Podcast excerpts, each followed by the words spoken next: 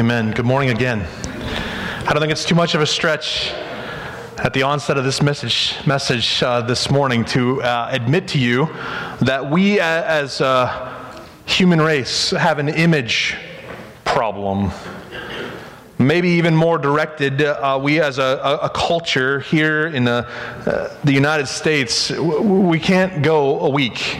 Maybe we can't even go a day with without acknowledging that all around us we're we're being fed um, from many sources, an idea of what it what it takes to look a certain way, what it takes to be successful, what it takes to uh, be accepted in our culture, and, and continually the image, the uh, identity of our world seeks to influence every single one of our lives. We can't walk. We can't walk through the checkout lane at Walmart or the grocery store without acknowledging that all around us there's certain images that are being uh, infiltrating our own minds, our own families, our own homes. We can't uh, change the channels on our even basic cable without the reminders continually from the world of what it takes to look apart. What it takes to be successful, what it takes to be better than someone else in our world. A couple years ago, uh, now a bunch of years ago, uh, Dove soap, Dove beauty products, the only beauty products for this skin, by the way. You're not supposed to laugh.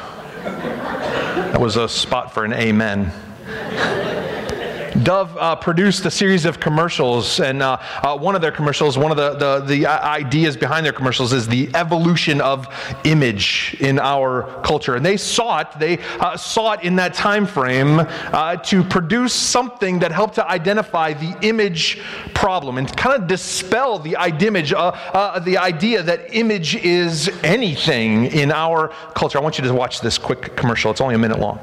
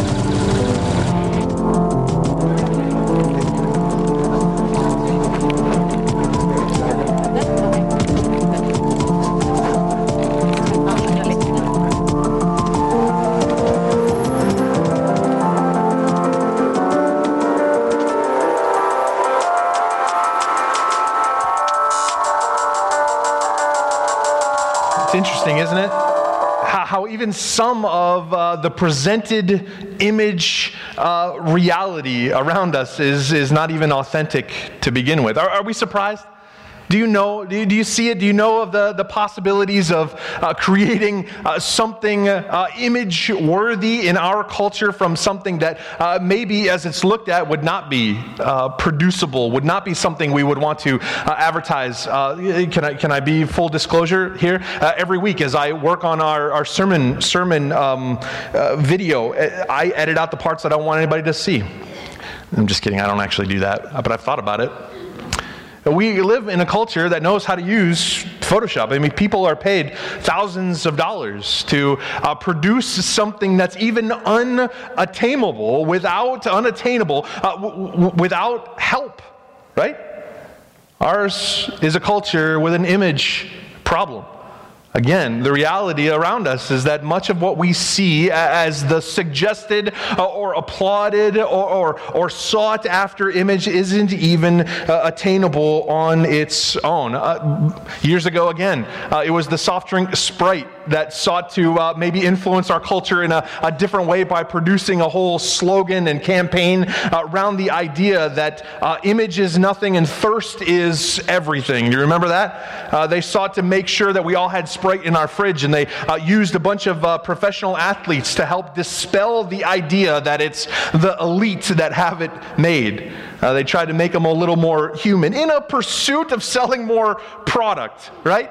Theirs was not necessarily an idea of trying to uh, re-represent what image is in our culture. They were pursuing uh, better profit sharing, right? But in reality, as we look around, as we acknowledge, I, I, I think we need to understand, we need to agree uh, that we do have an image problem. But where I think Scripture reminds us, where, where, where Dove and Sprint or Sprite uh, get it wrong, Scripture gets it right.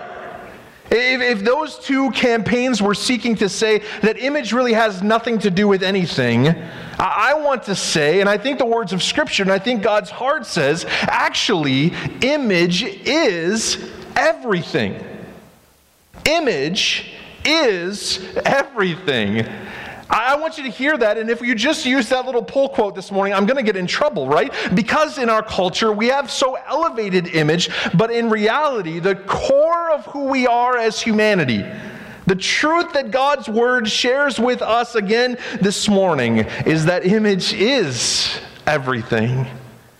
This, on our calendar today, January nineteenth, is National Sanctity of Human Life Sunday.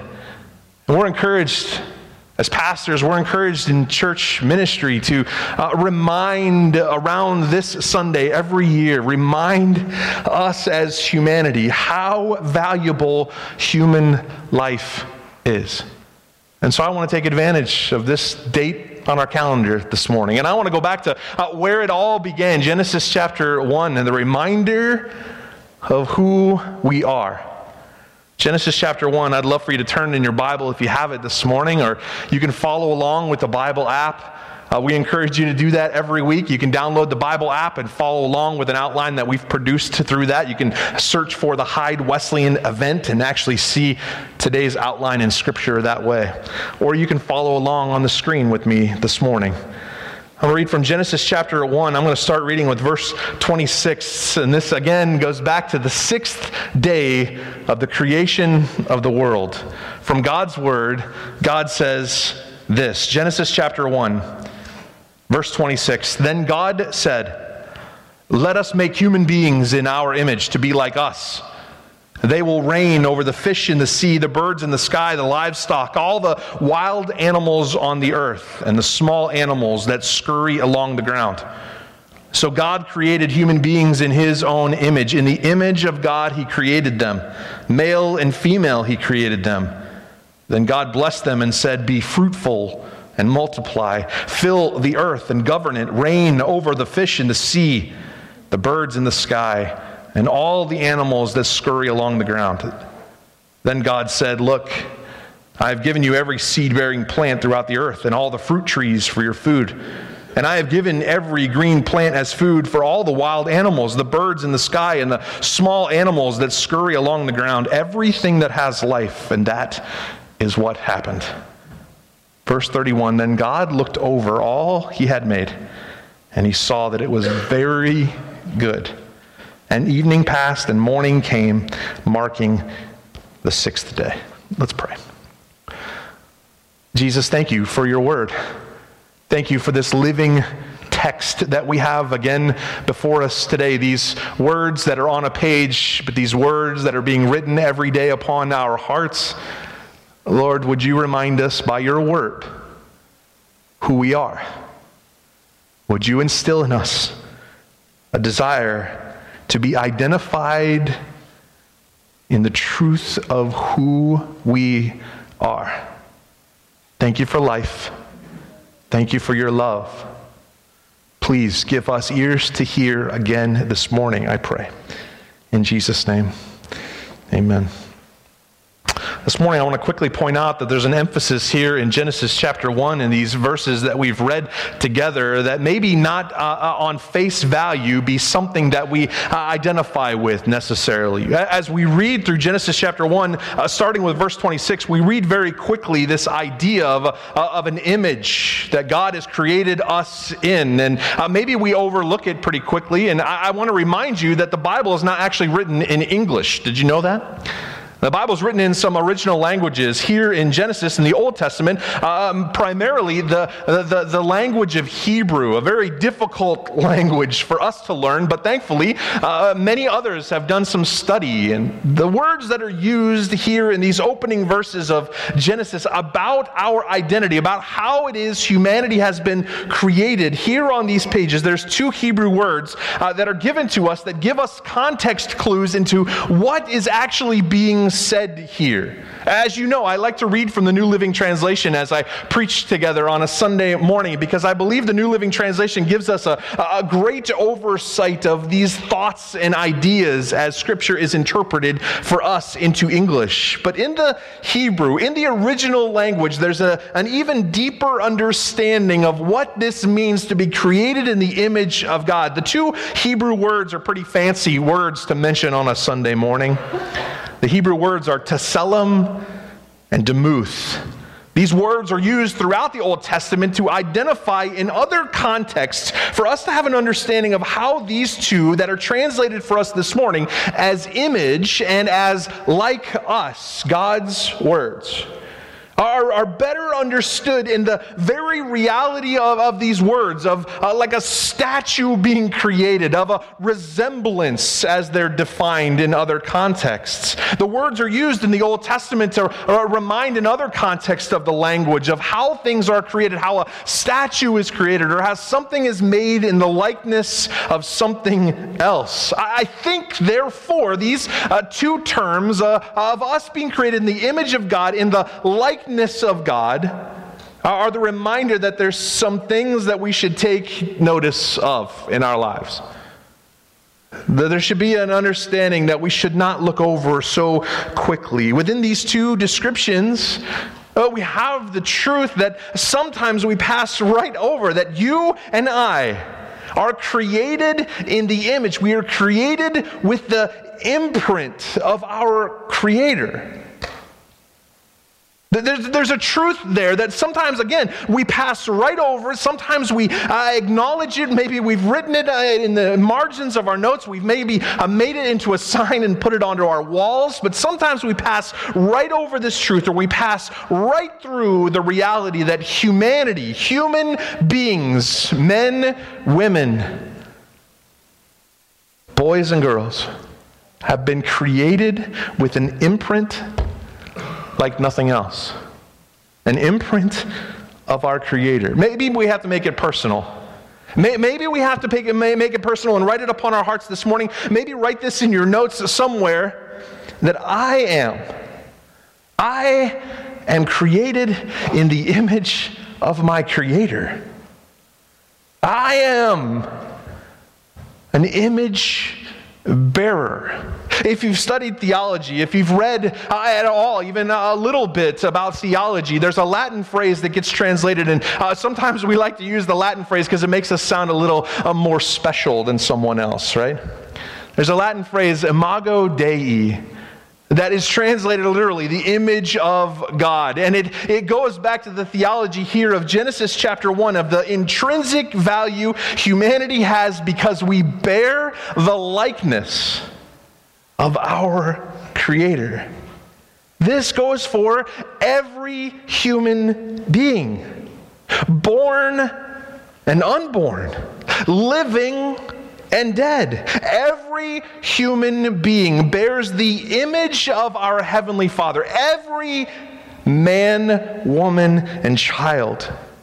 Again, it's a remarkable truth I think we overlook and pass through, but the, here's where the truth of that reality really meets the road. The rubber meets the road as we understand. I think Pastor Angel set this up so well last week. I wrote this down as she was preaching last Sunday, and I want to say it to you. I wrote it very scribbly in my notes. Who you are depends on who you know you are.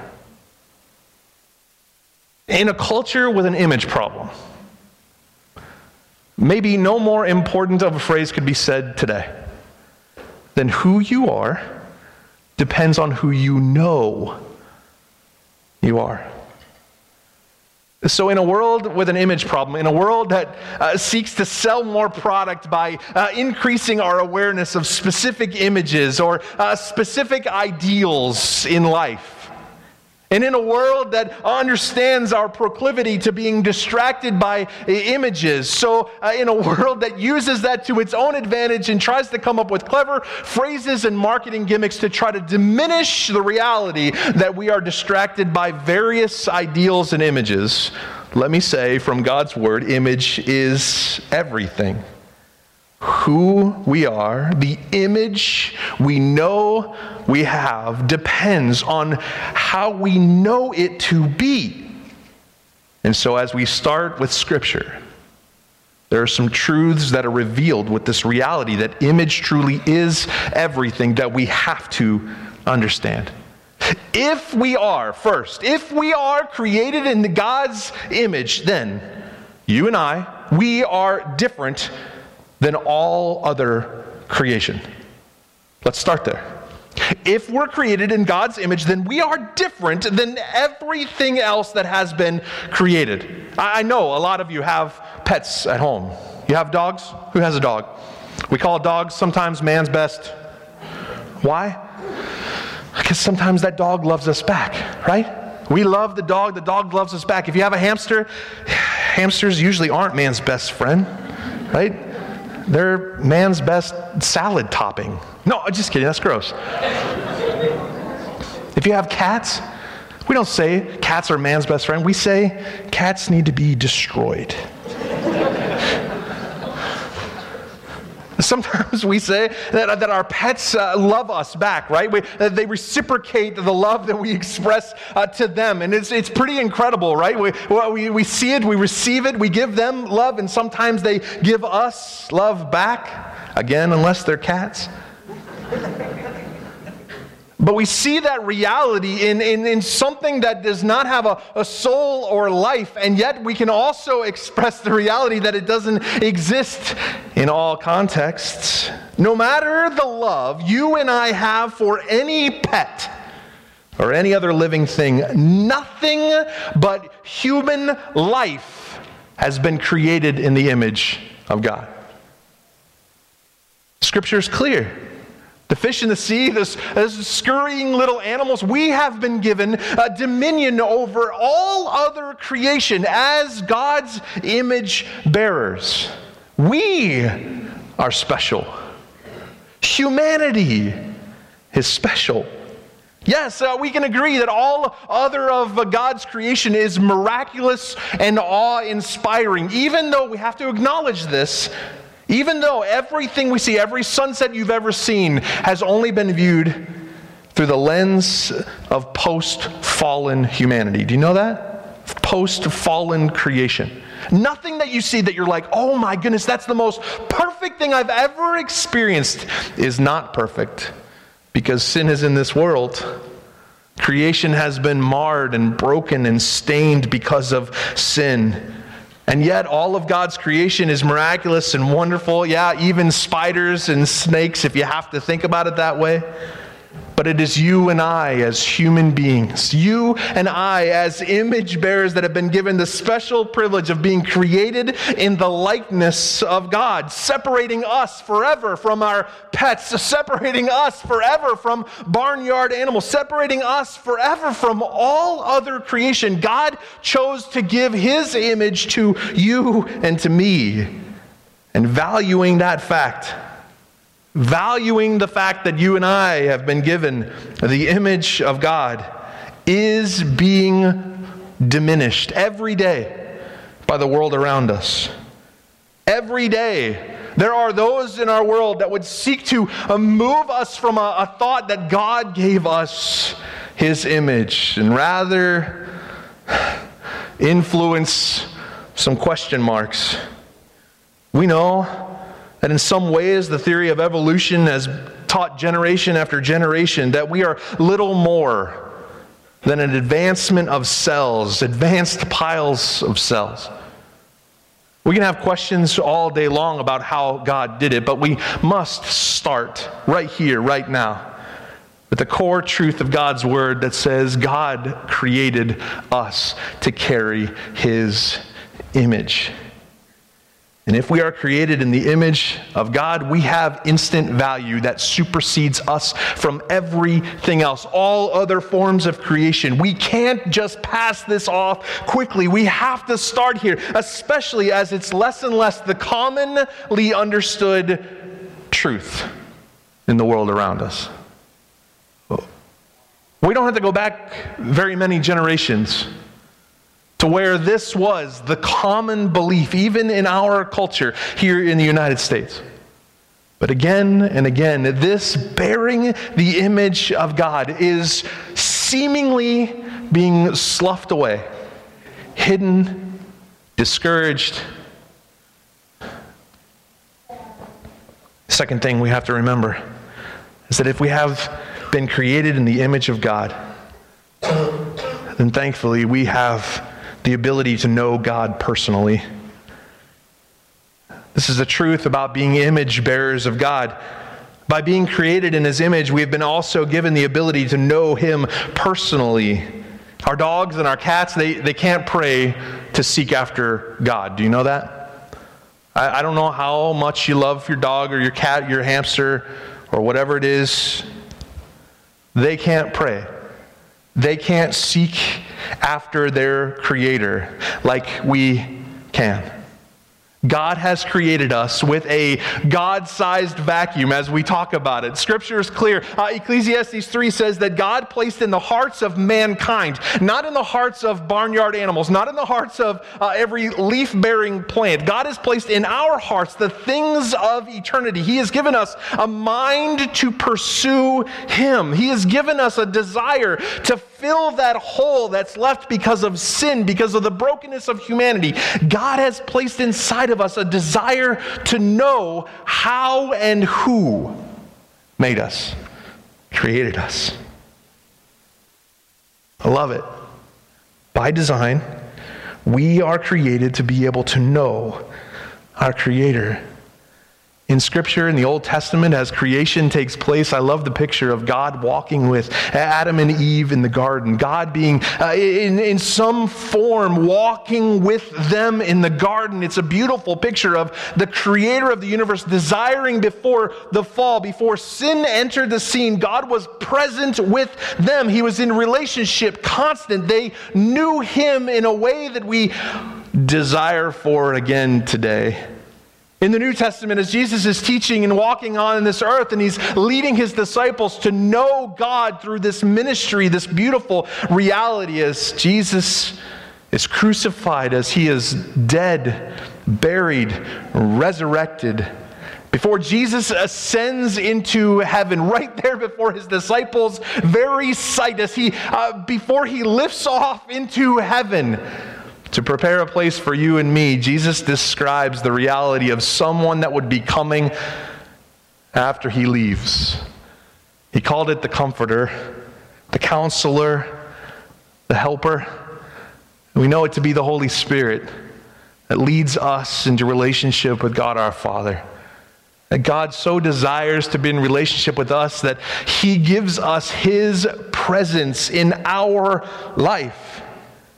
We might, as human beings, yeah, your pastor uh, might very well desire that God would be present right here in a physical form and that I could go have coffee at Ethan's with him. We don't have that kind of presence with God in flesh. But we have that still small voice, that constant reminder, that relational aspect of God inside of us, living in us, leading us every day, because he desires to be in relationship with us. Close fellowship, close relationship, closer than a brother, Proverbs says, is what is offered by the presence of God in our life. You are created in the image of God, therefore you have the ability to know God personally. He wants to be in relationship with us. Third, If we're created in the image of God, then we are truly significant. Again, let's go back to the reality that bearing the thumbprint of our Creator is no small thing. Our significance comes from being fearfully and wonderfully made. Have you been to the doctor and the doctor used words about the way your body works that blow your mind? Has it ever happened to you? Have you ever Googled how the human body works? Uh, me neither. It's crazy. The fact that you and I are breathing, that our blood is pumping, that we are not simply an advancement of cells that happened along this way. We are fearfully and wonderfully made, Scripture says. We are made in the image of our Creator. Sadly, the world continues to judge our significance not by this fact that we have significance because we bear the image of God. I, I read this. Listen to this phrase, this sentence. The world looks at who you are, what family you come from, how much money you have, your health, your good looks or lack thereof, your connections, and above all else, your and my ability to contribute to the bottom line. If you can't make a difference, you aren't worth much to the company, and out the door you go. Those are strong words, strong reminder of the way things are in many of our necks of the wood, many of our understandings in the context of our culture. This is the, the, the way we feel together in, in some context, uh, that people find their value, that we find the value of people by what they contribute. I want to say this as Christians. As Christians who acknowledge the truth that we are made in the image of God, it's you and I who need to dispel the great myth that significance or value is found in what we contribute or what we are able to do, and rather focus our attention on spreading the truth that all of God's people, every man, woman, and child, every human being has ultimate significance and worth. C S Lewis famously wrote in his book, The Weight of Glory, these sentences. C S Lewis writes, "You have never talked to a mere mortal. Nations, cultures, arts, civilizations, these are mortal, and their life is to ours as the life of a gnat. But it is immortals with whom we joke, work with, marry, snub, and exploit." In this room, there's a lot of value in God's eyes. Right here in this room, eternal significance is very real. Right here in this room, we are relating to worshiping with immortals. Remember? Remember when that term... Remember when that reality, when that reminder was at the forefront of your thought? I wish, I hope, I pray that the Christian world would remember first the significance of life valued because of the image we've been created in. That the idea of significance is where we as Christians must stake our claim in the truth that all life is valuable. From issues of abortion to euthanasia, war, our culture has a backwards view of human significance. Let me say it strongly. It is the image of God that must be the basis for all civil and human rights. Realizing the significance of every human life should dictate the way we love this world and those around us. It gets personal. Let me admit to you, it's easy for me on this Sunday or any Sunday to stand before you and speak against the horrors of abortion in our culture. It makes me sick to think about the reality that on an estimated, uh, in, in a year, here in the United States, an estimated eight hundred thousand image bearers are not given the chance to even take their first breath. It's easy. It's easy for me to see the significance of the value of human life in that conversation. in our community. It's easy for me to think about the significance of human life as, as we experience the, uh, the reality of addiction in our community. My heart breaks as I uh, work with uh, some of your families, some in our community, of the brokenness that uh, addiction brings and the reality that these human lives are, are connected to a, a substance that they desire because they don't know better, because they're sick, because they desire something bigger than that and they don't yet know it.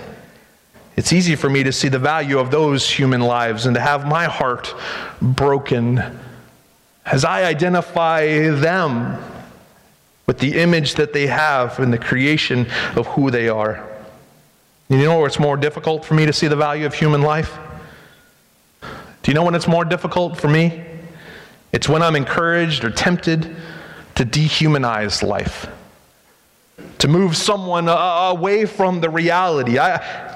If I can be tricked into thinking that someone is my enemy or someone is an, an enemy of my country, or if I'm uh, tricked into thinking about people over there or people who I don't know or those people, if I can think of people in those kinds of terms, if I can think of uh, humanity in a term that labels them first by uh, their significance or their seeming significance in the eyes of my culture, you know what I'm prone to do in those instances? I'm sure this doesn't happen to you.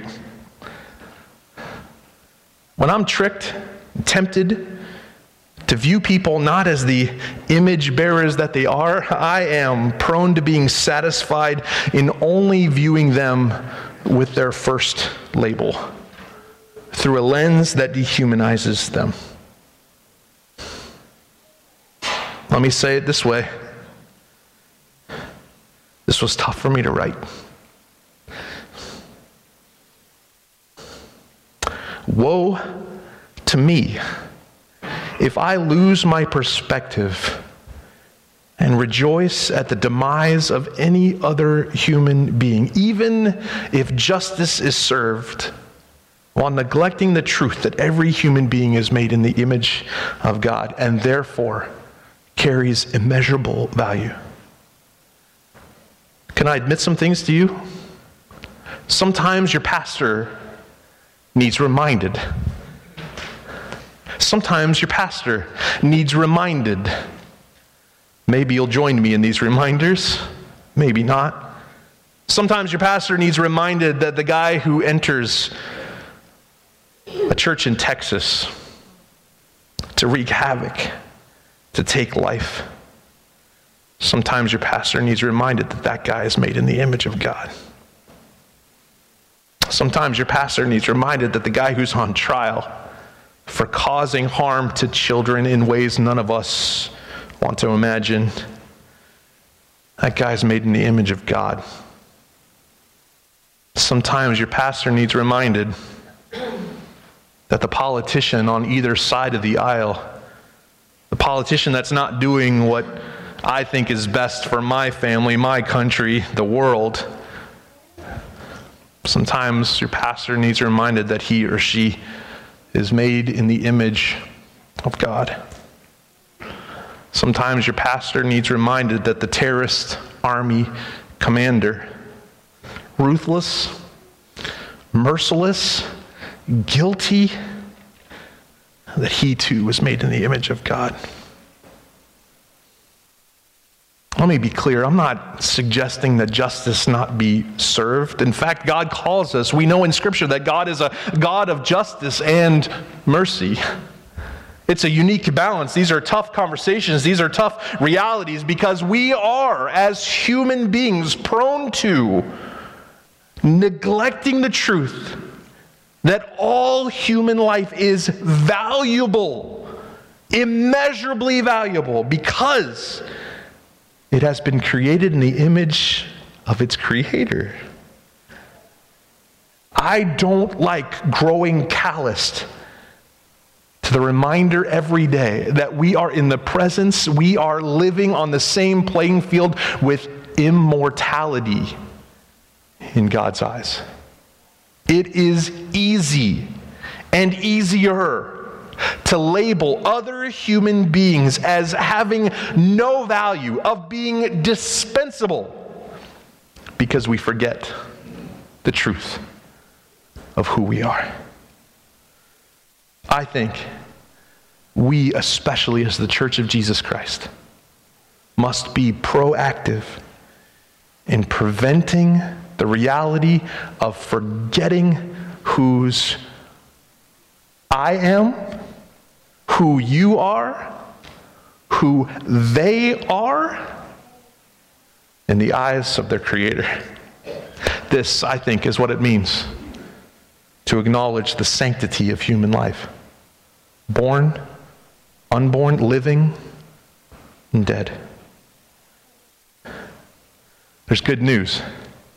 Number four, if we are created in the image of God, only He can make us new.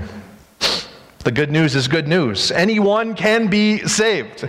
Any person, any individual, anyone created in the image of God can release their own way and surrender to His way. There is no sinner who cannot be saved. Praise the Lord. My God's grace, I said it again this week, my God's mercy is so much better than mine. He's got so much more to give than I do. He is so much more grace-filled and mercy-giving than I am, with my words sometimes, with my thoughts a lot of the time. My God has an endless supply of grace and mercy. He is willing that none perish, that every person turn to Him. Who am I? Who are we to write people off? To diminish the image they've been created in, to devalue them and say, good riddance. I'm not sorry.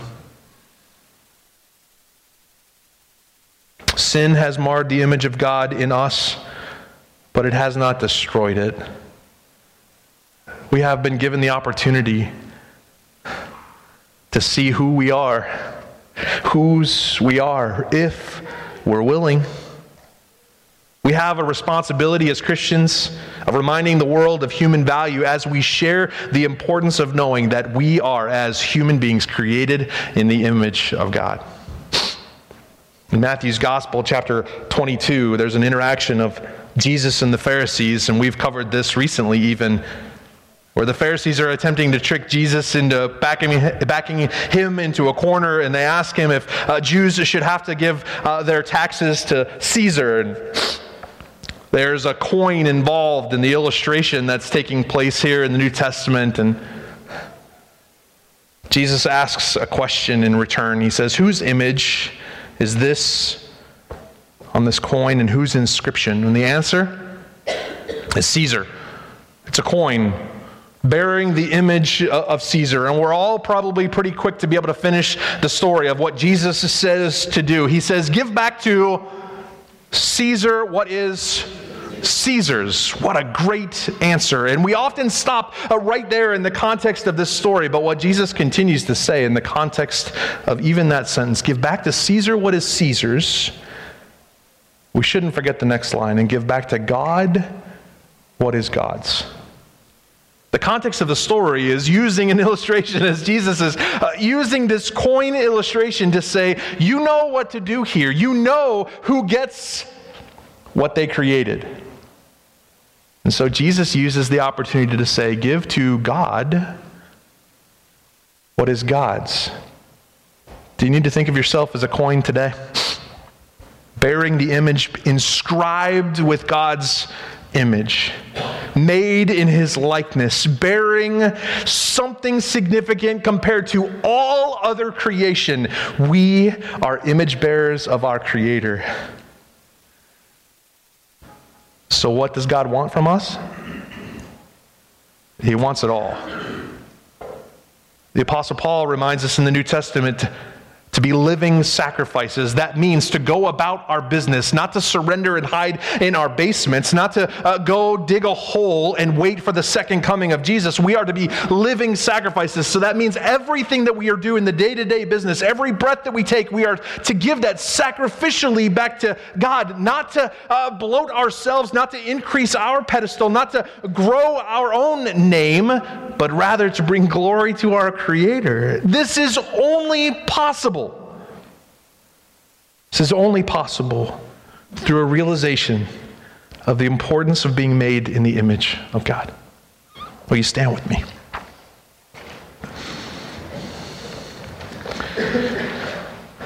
Brother and sister, you are created in the image of God. You are different than everything else in creation. You have the ability to know God personally. You have true intrinsic value. You are significant. You are beautiful. And only God can make you new. And if He can make you new, if He can make me new, if He can make us new every day, let's not lose sight of what He wants to do in our neighborhood, with your neighbor, with your boss, with your coworker, with your teacher, with your friend, with your in-law,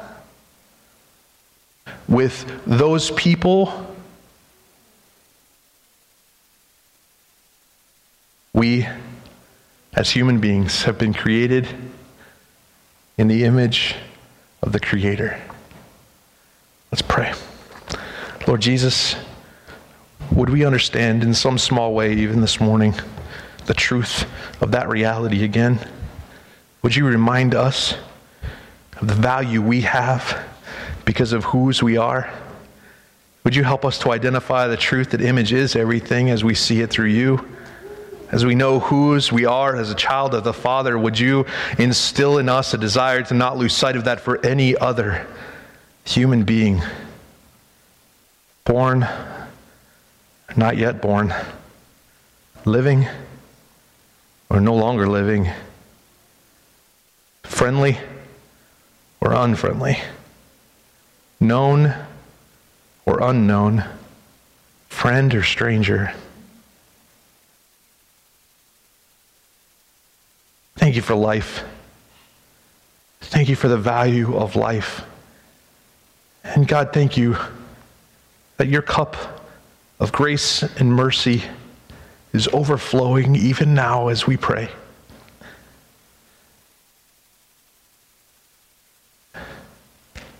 Lord, if there would be one here today who doesn't yet know whose they are, who's still hearing the influence from so many sources around them of what it takes to be successful or beautiful or worthy,